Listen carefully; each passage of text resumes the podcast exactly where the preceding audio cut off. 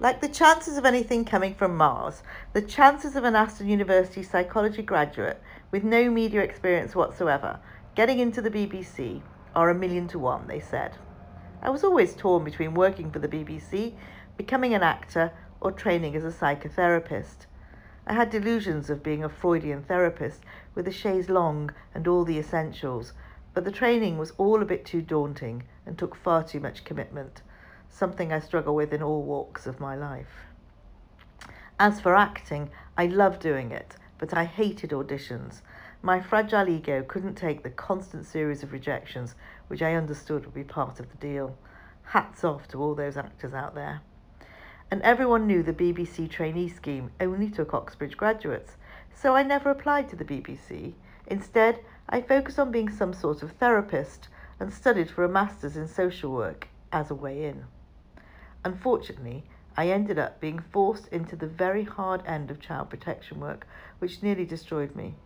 It was at the time when the world decided to talk more openly about child sexual abuse, and social workers were trained with the police to enable criminal prosecutions of abusers.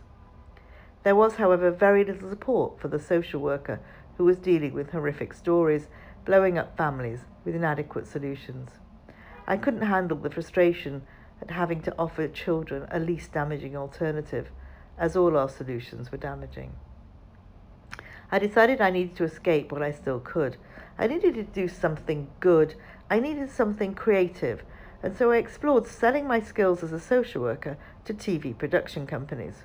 I started doing some casual research jobs at weekends and in holiday time and made my CV slightly more media friendly and I applied to every media company, job, and production I could think of.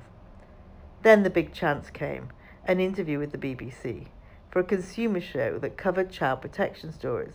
I will never forget that interview day. Everyone else was called Tiffany or Torquil.